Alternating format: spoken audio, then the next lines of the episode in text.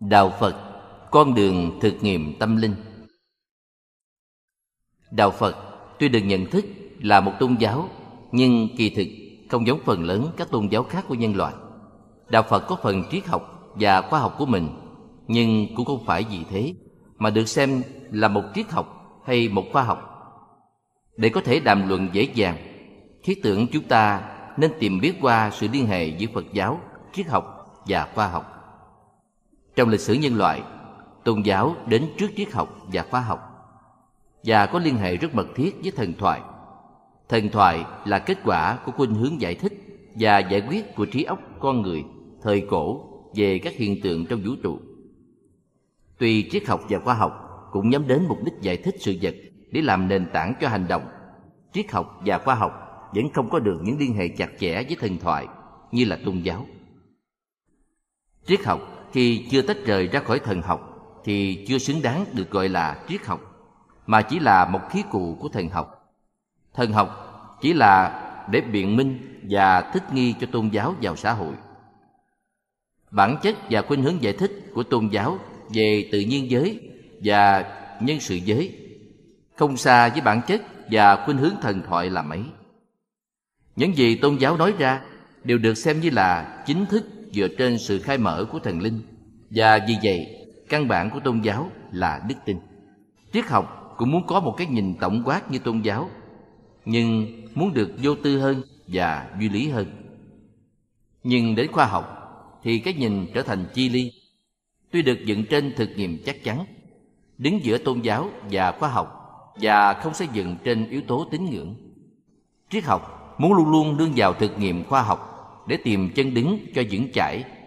Trong khi dương cánh tới những chân trời mà khoa học không hoặc chưa nhìn thấy được, những chân trời mà tôn giáo tự cho là đã biết rồi. Thế nên, triết học đóng vai trò trung gian. Một mặt, dựa trên các phát minh khoa học bài xích những ngây thơ sai lạc của một số các tôn giáo, nâng đỡ và khích lệ cho các tôn giáo nào mà chủ trương phù hợp sự thực. Một mặt nêu ra và thuyết minh những điều khoa học không biết đến hoặc chưa biết đến. Những điều này tuy còn ở trong phạm vi lý tưởng, nhưng có thể là đối tượng sau này của khoa học thực nghiệm. Và cũng vì mang sứ mạng khảo sát tín ngưỡng và hướng dẫn phát minh, triết học được xem như là một động cơ xuất tiến cho sự gàn lọc của tôn giáo và sự tiến bộ của khoa học. Đạo phật không phải là một tôn giáo theo nghĩa những chân lý thần khải không thể kiểm điểm, mà chỉ có thể tiếp nhận bằng đức tin.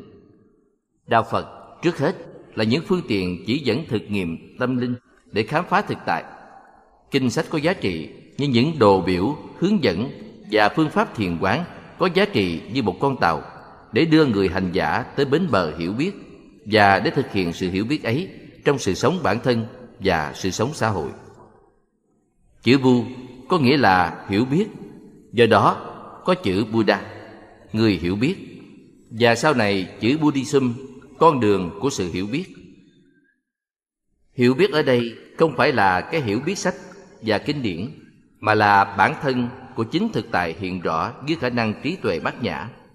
Chỉ có thể đạt đến do công phu tu tập thiền quán. Người phật tử không khởi hành bằng một mớ vốn liếng kiến thức siêu hình, không có nền tảng thực nghiệm, mà bằng những nhận thức được thực nghiệm bảo đảm.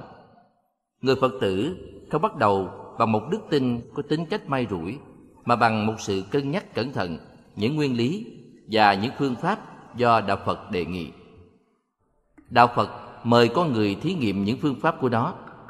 Điều này chứng tỏ đạo Phật khác hẳn các tôn giáo mà trong đó ý niệm về theo thử được xem như là bất tín và phạm thượng.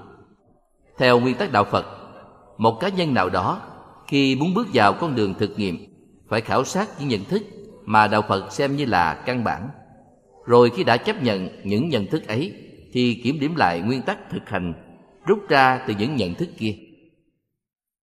Khi đã kiểm nhận kỹ lưỡng rồi, cá nhân ấy mới nên bước vào con đường thực nghiệm với thái độ cương quyết nhưng hết sức tỉnh táo, khách quan. Nếu sự thực nghiệm không mang lại kết quả, thì phải bắt đầu trở lại. Và nếu quả thực phương thức đề nghị không thích hợp, thì phải bỏ đi để chọn một phương thức khác tuy nhiên không phải người phật tử nào cũng đi được con đường đó có những người mà vì căn cơ yếu đuối hơn nên phải chọn một trong những con đường thi thiết của đạo Phật. Chữ thi thiết đây có nghĩa là những phương tiện thích hợp với căn tính của những người không đủ sức một mình một ngựa xông pha trên đường thực nghiệp. Và cũng vì vậy, trong tám vàng bốn ngàn nẻo vào chân lý, có những nẻo để dành cho đức tin.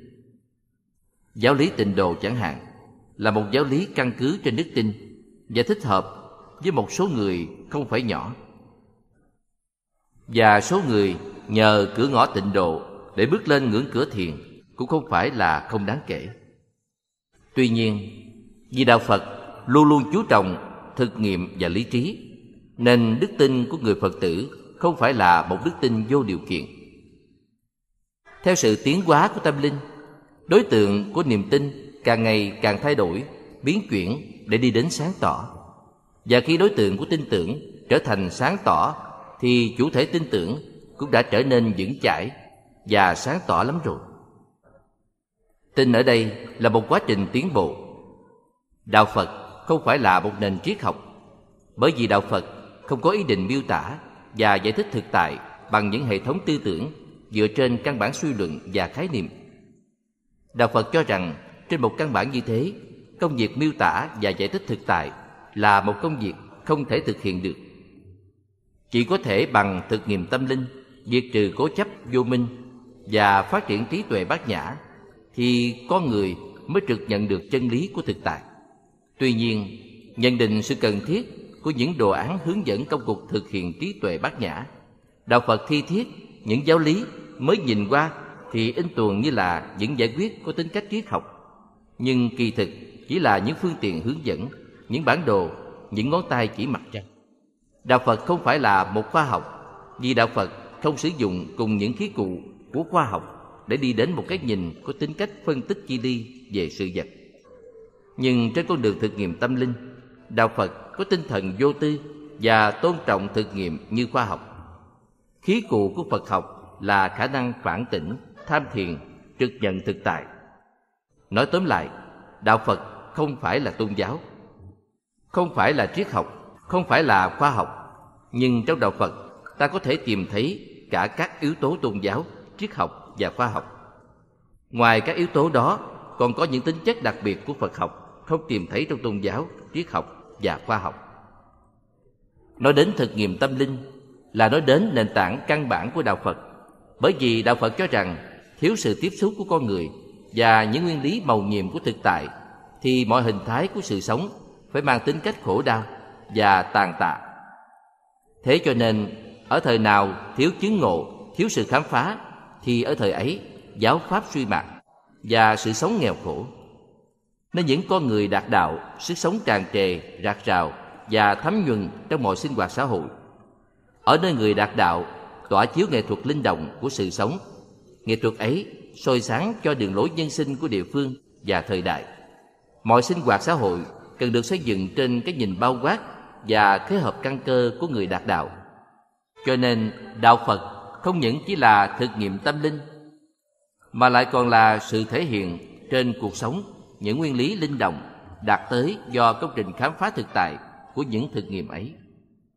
Những ai không có đủ điều kiện để làm nhà đạt đạo thì vẫn có diễm phúc được thừa hưởng những khám phá của nhà đạt đạo.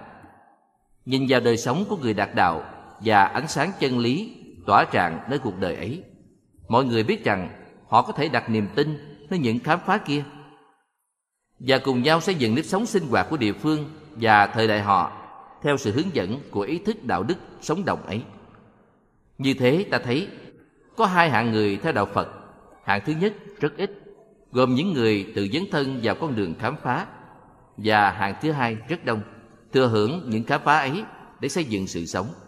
Ta cũng nên nhớ rằng sự khám phá phải được liên tục thực hiện bởi vì thực tại thì linh động và xã hội thì luôn luôn biến chuyển. Những khám phá cũ có khi không còn thích hợp với xã hội mới. Đức tin của con người nơi sự khám phá của những người đạt đạo, trong đó có Đức Phật. tôi cũng là đức tin, nhưng quả thật không giống với đức tin có tính cách rủi may của rất nhiều tôn giáo khác. Nó được hình thành bởi nhận xét ít nhiều có tính cách thực nghiệm. Và trong đó, yếu tố lý trí đóng một vai trò quan trọng. Để hiểu rõ thêm về bản chất của đức tin trong đạo Phật, ta nên đọc lại đoạn này trong kinh Kalama. Một hôm, các vị hoàng tử xứ Kalama đến bạch Phật.